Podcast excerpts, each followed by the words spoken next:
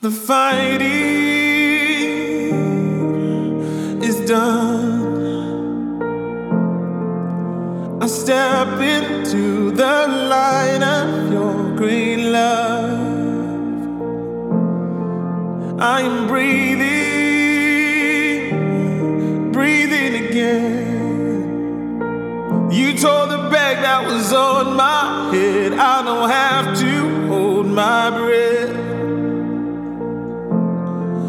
I don't wanna fight you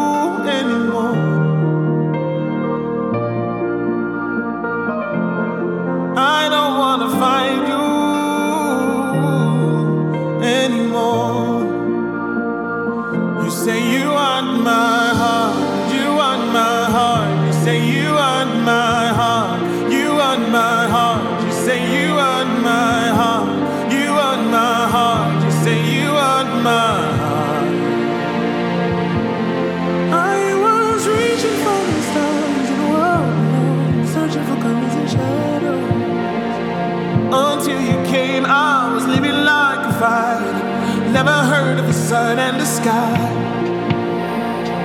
What I was missing was your love, your colors, your light.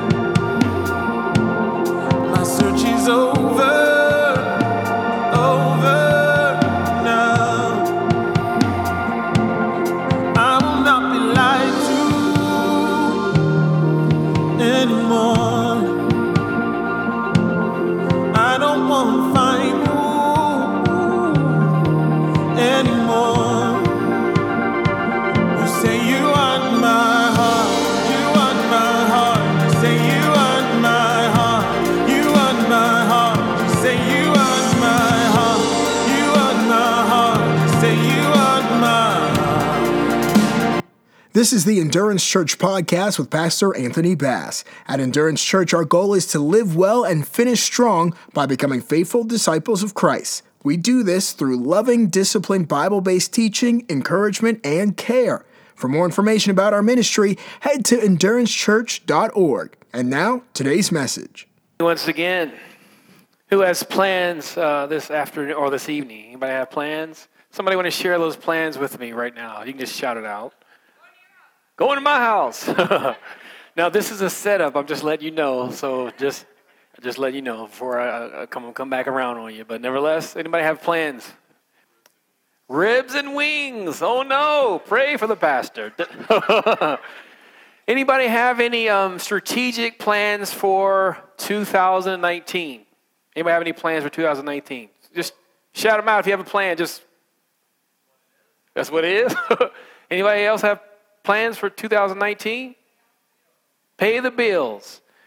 Anybody have a five-year plan? Everybody, I mean, out of debt. Somebody five-year plan. Anybody have a ten-year plan? Pay the house off. School. Somebody school. Anybody else? Ten-year plan. Retire. Uh oh. Go tell the Katrina. Anybody have any 20 year plans? Nope. Travel. Uh oh. A lot. Anybody? Stay alive. We're up real, real up in here, up in here. so, you talk about plans, right? Um, where does God fit in those plans? Everywhere. Anybody else?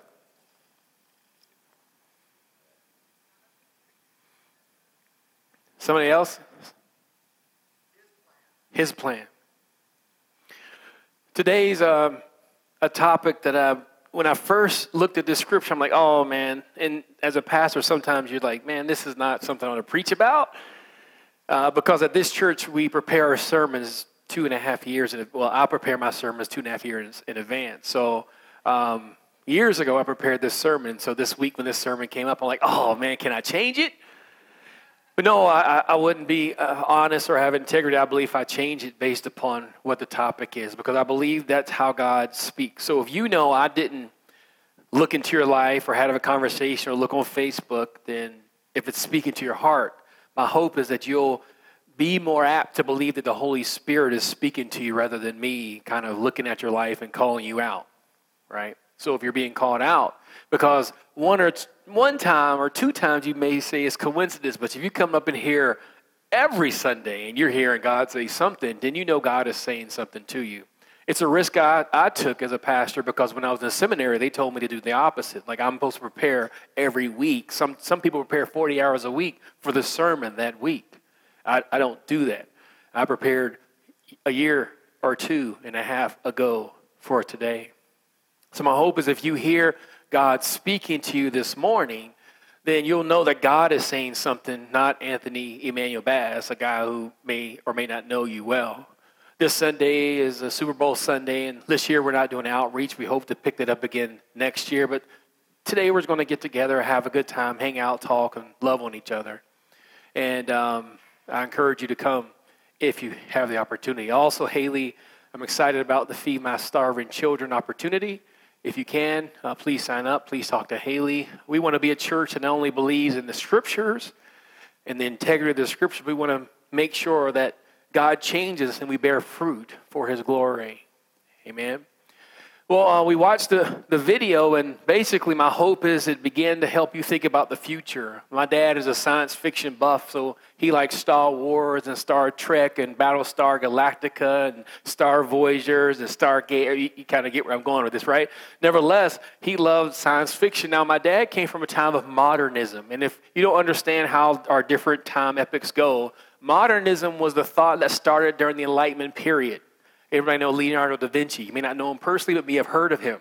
So Leonardo da Vinci started this one concept, this one thought, that, that from man himself or herself, all truth is discovered starting from man as the absolute reference point of life. And from the Enlightenment, and even until now, this thought, which we now call secularism or naturalism, is the common way most people see and think about life. So, for instance, when I tell you the Bible is a book that's based upon God, most people who believe in Christianity wouldn't have a problem. But if I say, if you don't believe in miracles, you don't believe in the Bible, you may have a problem, right? Because the Bible is a book full of miracles. The miraculous is part embedded, ingrained in the scripture. You can't get away from it. However, in our day to day life, we say, well, I don't see any miracles happen around here, around here. Now, you have to understand the word miracle itself means unique. Miracles do happen today. And we can sit down and have a sermon about them and talk about them. We can read books about miracles, but God ain't just up here doing miracles left and right because we'll be more enticed by the miracles than the one who creates the miracles himself, and that's God. So God asks us to worship Him and trust Him, and that's what this life's about. Do you trust God? Do you trust Him? And if you don't trust God, then that's your war in this life. There's a space between what you believe about God, if it's doctrinally or if it's empirically, and the reality of how much you trust that information. We here at Endurance Church believe that worship is bowing your will to the will of God. This sermon series for the past uh, six months, seven months now, has been about the Father heart of God. We believe the word heart is tantamount to will. So every time you hear about the Father's heart, you're really hearing about God's will. And remember when Jesus was in the Garden of Gethsemane, he was praying right before he was crucified. What did he say? He said, Not my will, but your will be done. That is the essence of true worship. Do you, are you, or can you surrender your free will willingly to God? Now, if you say yes, then you're on the right path. That's the process of salvation, being made right with God, when you trust God for the rest of your life. But this is the problem most people miss. Um, today, uh, as I leave this job, I, I had, we had a plan as a church for a Super Bowl event. And on my job, we, we plan uh, a, five year long term plan for the, current job I work bivocational pastor. So I work for the Greater Twin Cities United Way as a senior program manager for community engagement and learning. And at that job, I'm part of a five year plan. I'm, I'm here to help work out a five year plan. Now, part of that plan at the Greater Twin Cities United Way, you know what didn't happen one time? Nobody prayed over that plan. Nobody said, Is this God's will? How many people at your job you pray and seek God's will before you plan? Anybody? One, two, a couple people working. Oh, okay, yeah, amen. That's true. But most of us, by and large, do not. Now, you may have the fortune of working in a scenario where it's a Christian organization, and in that organization, you may seek God's will. We here at this church, at the beginning of the year, we do something called a fast, a 21 day fast. Our hope is in time that we as a church will begin our planning session around the time of the fast. How many people in your personal lives that you and your spouse, if you're married or by yourself, if you're single, that, that you sit down and you pray, what does God want me to do this year? Two, three, four, five. Six, seven. How many, Lord, what is it that you want me to accomplish this year? How many people pray daily and ask God, God, what is it you want me to do today? One, two, three. Francis, four. Francis Schaeffer had this thought, and it was revolutionary to me because now I just got it. Because sometimes you're reading something, you're trying to gain insight, but oftentimes, if you're reading something from Christ led by the Holy Spirit, you get what you call a revelation an uncovering. The information was always there. As Christians, we are saved, but then we're being sanctified. And that's the part I believe most believers miss it. Because sanctification is a lifelong process, but the truth is, it plays out in our life moment by moment. If you get this, you'll get probably half the sermon. Everything we do should come from the filter of our relationship with God since we are saved. And since you are saved, you should be seeking God moment by moment. There are people that are wrestling with sins in their life right now, even though they're saved. But the truth is, they're not thinking about God moment by moment.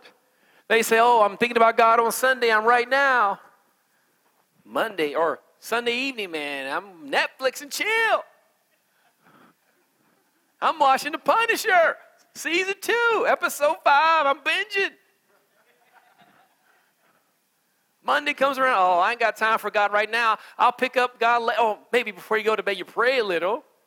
And you wake up, you say, Hey, thank you, God. And then you go about your day. And then maybe you're driving and the car slips on ice. Oh, oh, Lord, thank you. Thank you, Lord. Oh, thank you and then you don't think about God again until maybe time for devotions. The truth is, since we are saved, we are to bow our will to God moment by moment.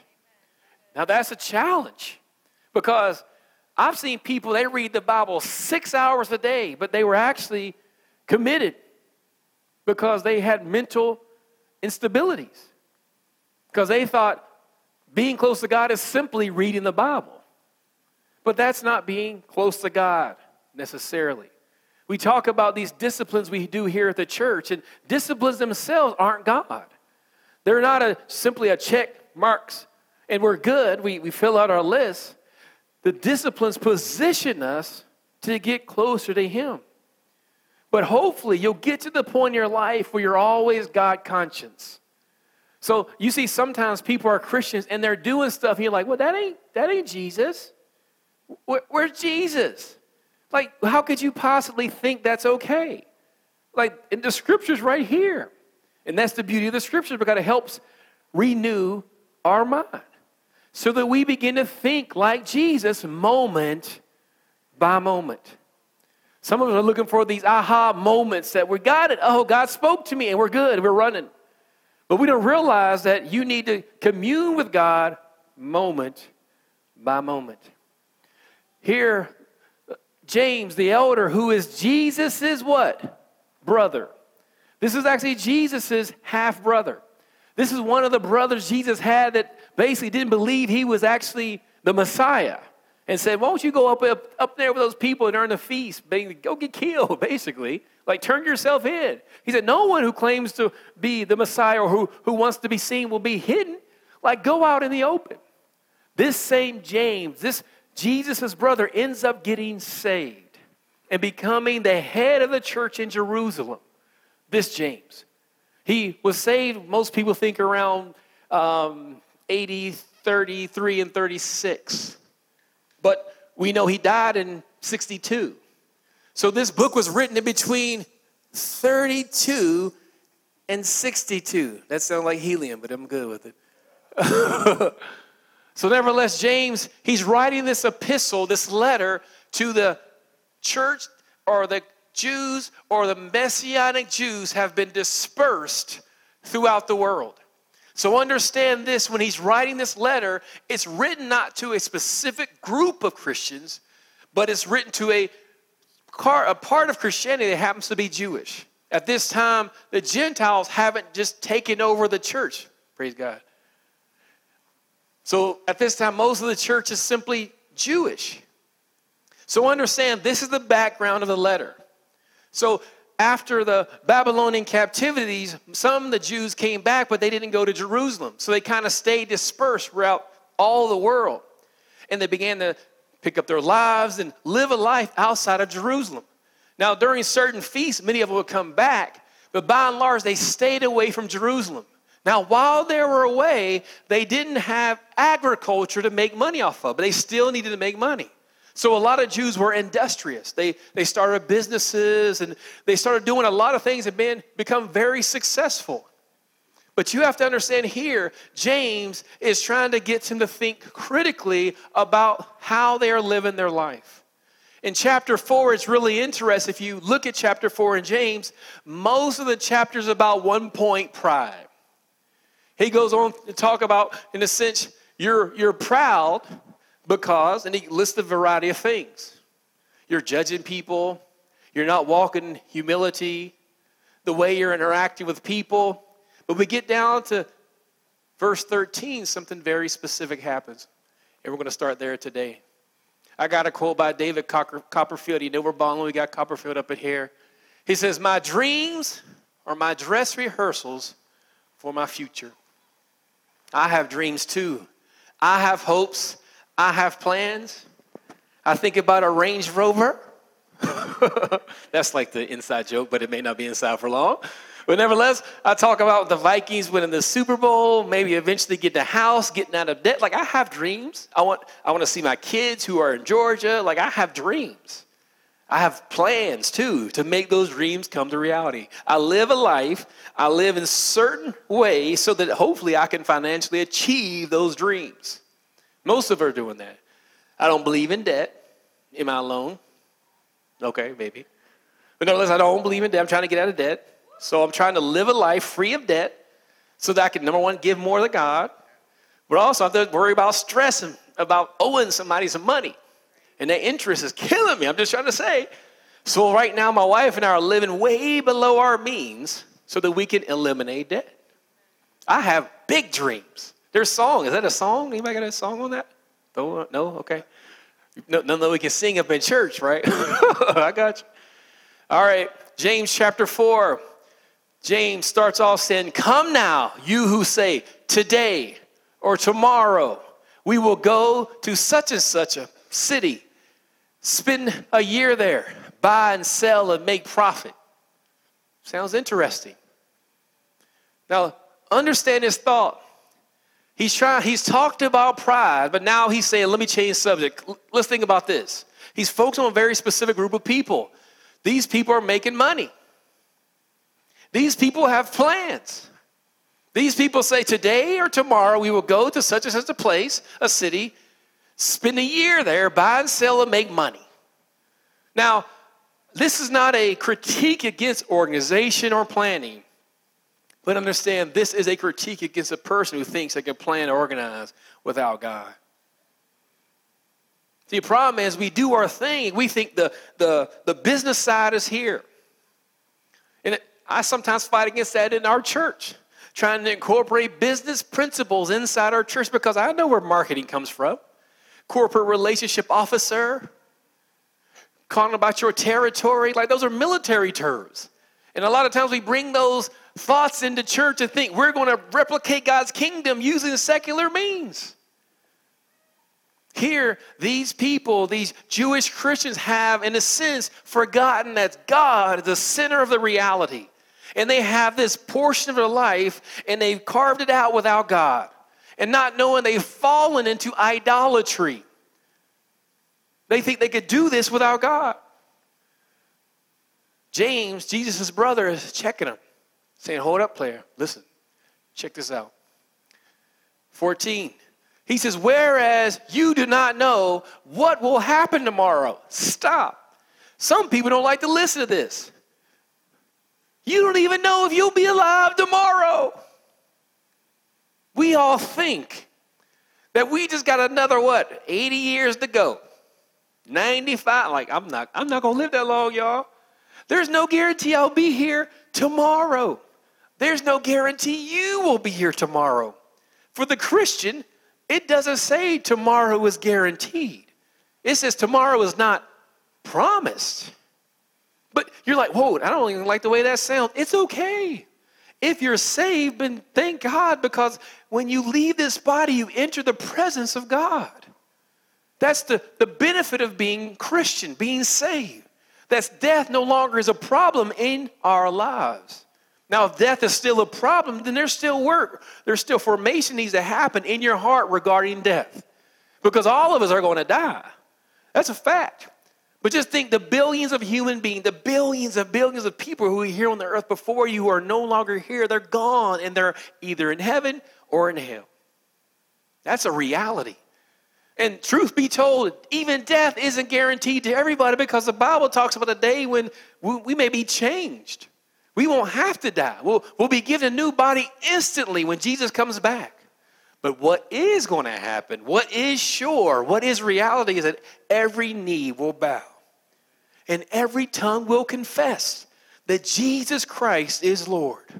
That's the only thing, like they used to say back in the day, the only thing I do is die and pay taxes. Is that what it was? There was some other stuff that I can't say. But nevertheless, like we know, like, only thing I gotta do is like die and pay taxes. Like, no, no, no, that ain't certain.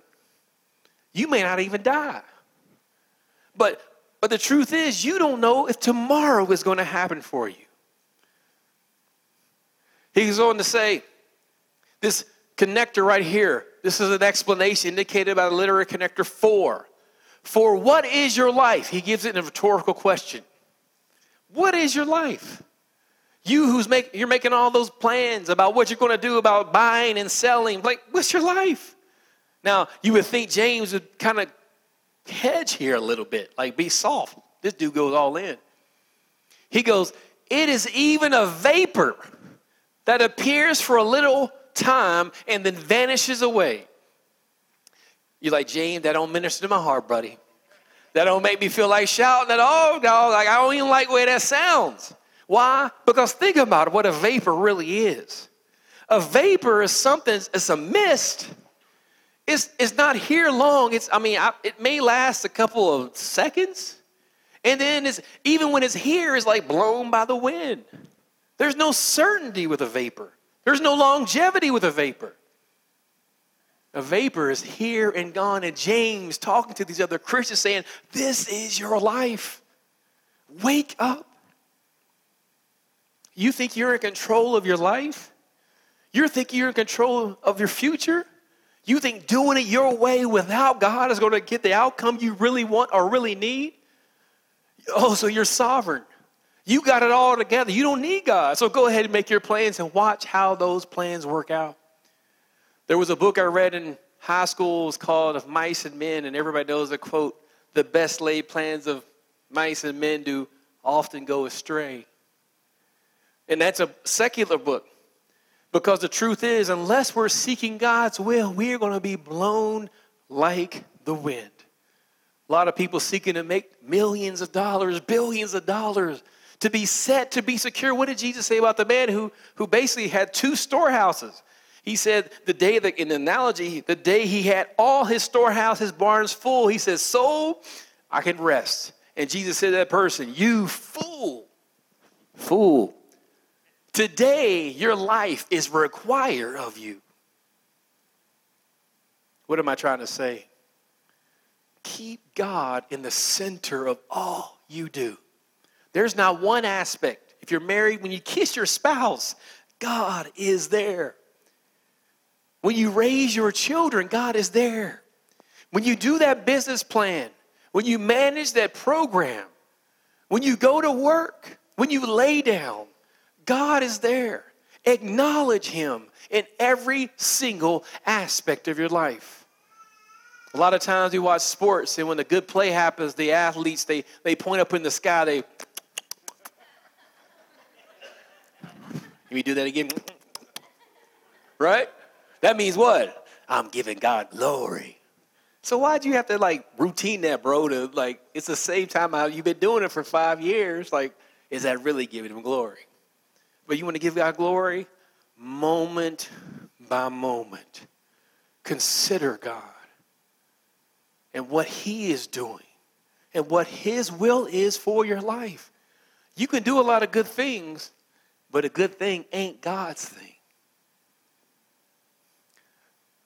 He goes on to say, It is even a vapor that appears for a little while and then vanishes away.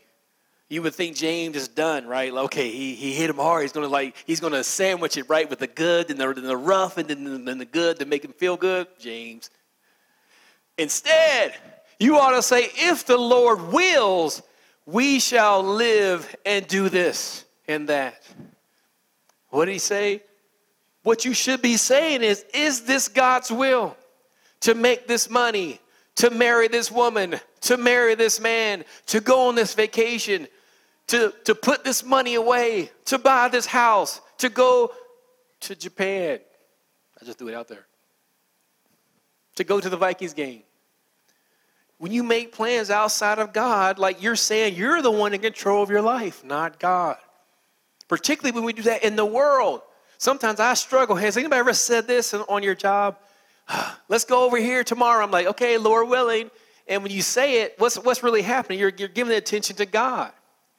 I'll give you an example. If I just say tomorrow, or if I say next year this time, we're going to have a three story building and we're going to raise 80,000, 80, a million dollars. And after we got the million dollars, we're going to get the building. Let's do it. Let's, let's get Jared. Let's get let's get Bashan. Let's get let's get Mike. Let's get everybody together and raise this money and do it. Woohoo! It's going to happen. I'm telling you. Mark my word. Now, who gets the glory if I say it like that? Me. Now, what if I said like this?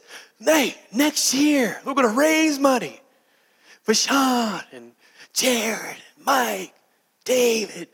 We're going to do it. Lord willing. like what just happened? right? You're like, where's his confidence? Come on, we don't want somebody who's not confident. Be confident. Well, no, that's arrogance. You think I'm just saying this? Go back to James. But now you boast in your arrogance. All such boasting is evil. Like, Come on, James, it's not that serious. Oh, but it is. Because when you go about saying this is what you're going to do without considering God in the equation, you're saying you are the one who's in control. You deserve the attention, not God. But as soon as you do that wah wah, as soon as you point to God, what happens is He gets the attention because that's who deserves it. As a believer, our life is not to suck up and absorb all the attention, it's to reflect God's glory. Our hope is not that people look at us, but look at Him. We can't really help people outside about telling them about Jesus Christ. It's a heart change. Nor willing. He goes on to conclude that therefore, to him who knows to do good and does not do it, to him it's sin. You're like, come on. So when I do stuff now, I wrestle in the business meeting, talking with the C level people, the C suite people, making decisions. I'm like, okay, this is the plan. We need to raise $80 million next year. Let's go do it. How much money you bring? We brought in $27 million. Ray, great job. Let's do it again next year. We're getting in eight now, $90 million. And what if on all these meetings I start throwing out there, well, Lord willing, imagine if you do that on your job. People like, that's never going to happen. I don't work with them, I don't work with believers, I work with unbelievers. That's who needs to hear it. You're like, Pastor, you started to mess with my money now because they might let me go. That's religion in the workplace. Not my will, but thine be done. Got a couple points and we're done for the day. Flippantly stating your future plans without publicly acknowledging God's sovereignty over your life is boastful arrogance. I remember um, when I was in college, we were about to go to a game in Jacksonville Jaguar Stadium, and um, we were about to play against Howard University. In that game, I balled out. I did. I had a great game. It was awesome. Oh. I remember before the game, like I got in an argument with somebody, and like Bash, you're the guy was saying, Bash, you ain't doing nothing, Bash. You're, and I was like, okay. I was like, check me out in five years, bro. In that game, I like balled out, and then I remember when I ran to the sidelines, he was the first person saying he was cussing like that Bass is going to the league, and he was like angry. Now I was like, I know. Yeah. Five years later, I was actually out of the league at that time. to, to be honest, I'm just saying, not my will, but thine will be done. Like, it ain't about us. It's about him. We can't control tomorrow. I don't have the strength to guarantee what tomorrow is going to hold, neither do you, but only one does, and that's Jesus. He should be master and Lord over every area of your life. Don't hold back from him. Give him every single inch of your life, even your future. God hates pride. We know that. God hates all pride. He is actively warring against pride, and basically, all pride is is independence from God. Remember what Satan said? Hey, I'll be like God. I don't need God. I want to be like Him. I want people to worship me. I want the attention like Him. Like that's, we don't need God for life. We don't need God for the next steps. Like that's pride. Do we really need God? How many times do you seek God before you make decisions? Are you leaning on Him? Or are you doing it on your own? Acknowledge our hope, acknowledging our hope that God will grant us a future on this earth is how we should qualify our comments about our future plans. Man, what about confidence, bro? I'm confident in Him. Like, I, I need God every day. I need God right now. I'm going to need God as I leave here. I'm going to need God by the time I finish this sermon until I walk out this building. I need God. And as soon as you think that God is somebody you don't need, all he needs to do is just give you a wake up call. He'll remove himself, his protection from your life. And you realize how much you really need God. He's a good God. He's just not going to do it to prove a point. When God does that, He's trying to show you how much He loves you. Rules are designed by God to not only reveal our heart, but to protect us. I tell my son, don't, don't jump on top of the oven when the heat is on. That will hurt you. And, and he looks at me like, Oh, Father, oh, silly man you art. Not your will, but mine will be done. And then he'll hop up on there and, ah, in the world, right? Like he's trying, to, but he, but does he realize I was trying to protect him? God is trying to protect you. When you start saying, I'm, these are my plans and I'm going to do this, and you try to get the attention, what you understand is you are starting to slide in the direction of the enemy of your soul. He's simply trying to protect you. We need to do this so that we'll do good in the sight of God. There's no act of humility that doesn't register to God. It's pride that we're trying to eliminate from our lives. I lived a life as an athlete based upon competition, which was full of pride. I'm stronger than the next person. I'm bigger than the next person. I'm faster than the next person. It's all about me, me, me, me, me. But when I came to Jesus, I realized that's the wrong way. I don't have the strength or the capacity or the wherewithal to do God's will in my own strength. I can't love you as a pastor the way I'm supposed to without God. I can't love my wife, regardless of how happy she makes me, the right way without Him. And you start realizing over time, our love in Christ isn't a love that seeks after reciprocity. We are to love God without expecting anything in return from our spouse, from our children, from the people we associate with. That's how God loves.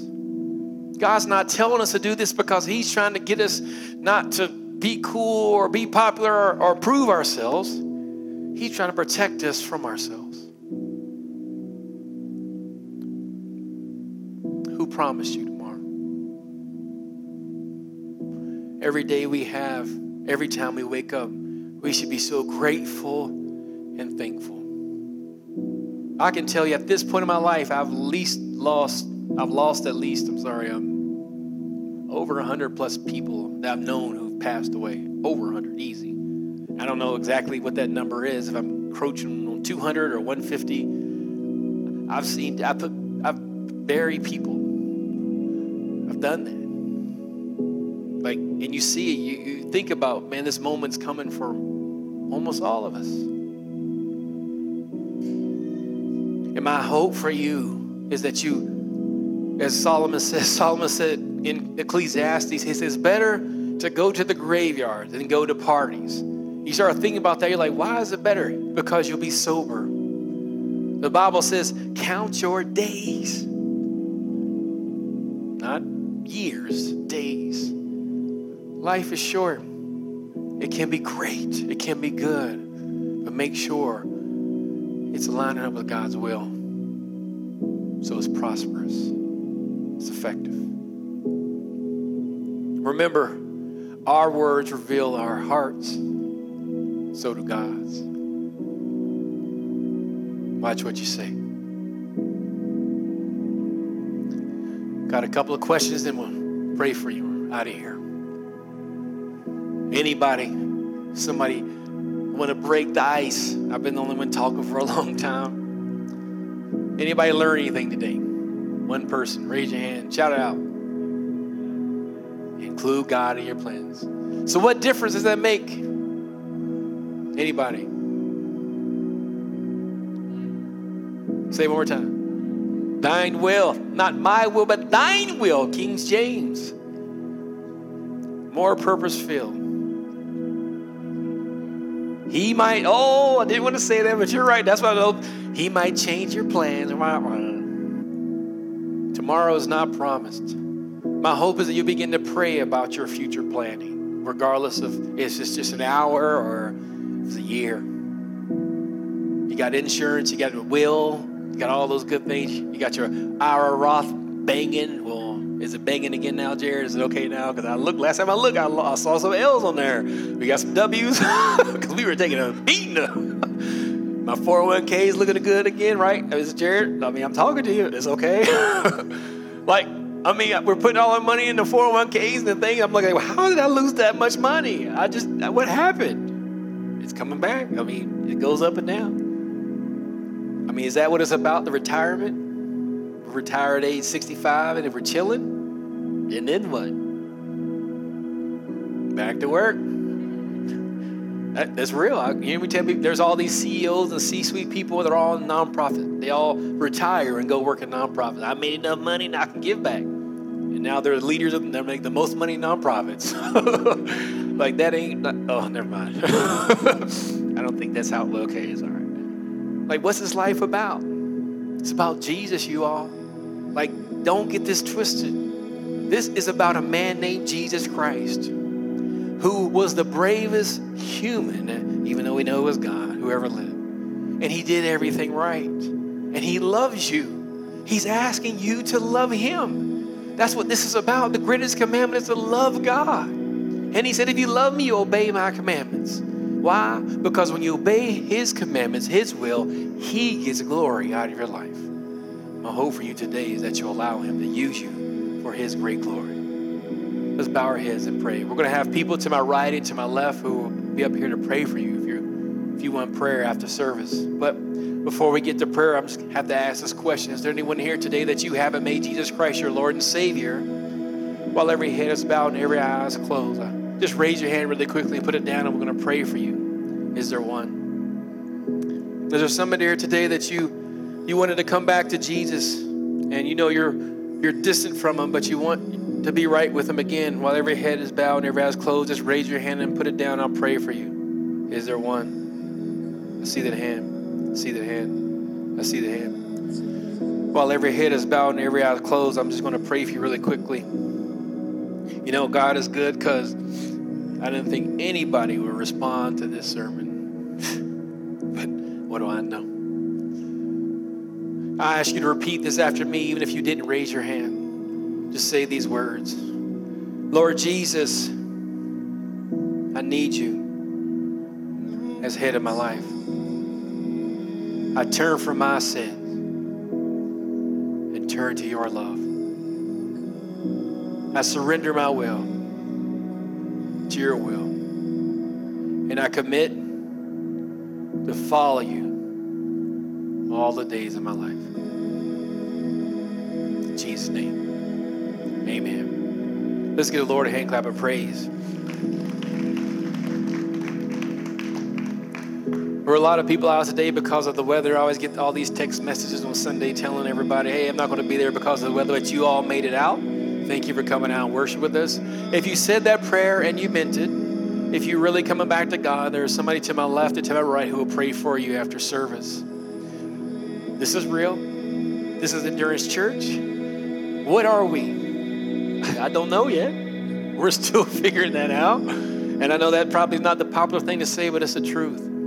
I'm just trying to follow Jesus, being led by a spirit. We're not trying to be seen. Maybe that'll happen, but our hope is that you fall in love with Jesus for yourself. One day your life will end. I'm not trying to scare you, but that's the truth, unless Jesus comes back. And I want you to have all the confidence in the world that when you close your eyes here in this planet, you're going to wake up in Jesus' presence. And when you wake up there, look for me. Find me. I'm being serious. No, I'm, I'm, I'm real right now. Like, find me in heaven. Find me. My, find me. Dwayne, find me. Packer fans, find me. Packer fans. and I want you to do something. Just, oh, Bear fans, Bill, please. Go ahead. There you go. Um, I was just gonna say when um, the scripture was up there, I was looking it up right away, and I have the NLT version, and what it says in here is, "How do you know what your life will be like tomorrow? Your life is like the morning fog." And I just thought that was so cool. Yeah, so I didn't want you to miss job. it. Thank you. That's your whole point. Thank no, you, just amen. kidding. No. Um, so think about that. I don't know if it's still foggy out there right now, but It was. pretty cool. Amen. So that's confirmation. If you don't know what confirmation means, it's not coincidence because that word ain't biblical. Confirmation means God is trying to communicate something. Now, I'm not trying to say that you're going to die today or tomorrow. That's not what I'm saying. I'm trying to say, God's trying to say, put Him first. There's things you want here on this earth, and they come when you put Him first. But He gives you those things here on earth, not just so you can consume them here, but He's trying to build your hope in the future. There's an eternal reality coming that we will be with Jesus forever. And when you get up there, find me, and we'll talk about today. And I want to know what you were going through. So remember, put in your little mental Rolodex what was going on in your life, Dwayne, today. I want to know what God was doing. This has been a presentation of Endurance Church. For more about the ministry, head to endurancechurch.org. Follow us on Twitter at twitter.com slash endurancechurch and like us on Facebook at facebook.com slash endurancechurch.tv. Remember to live well and finish strong.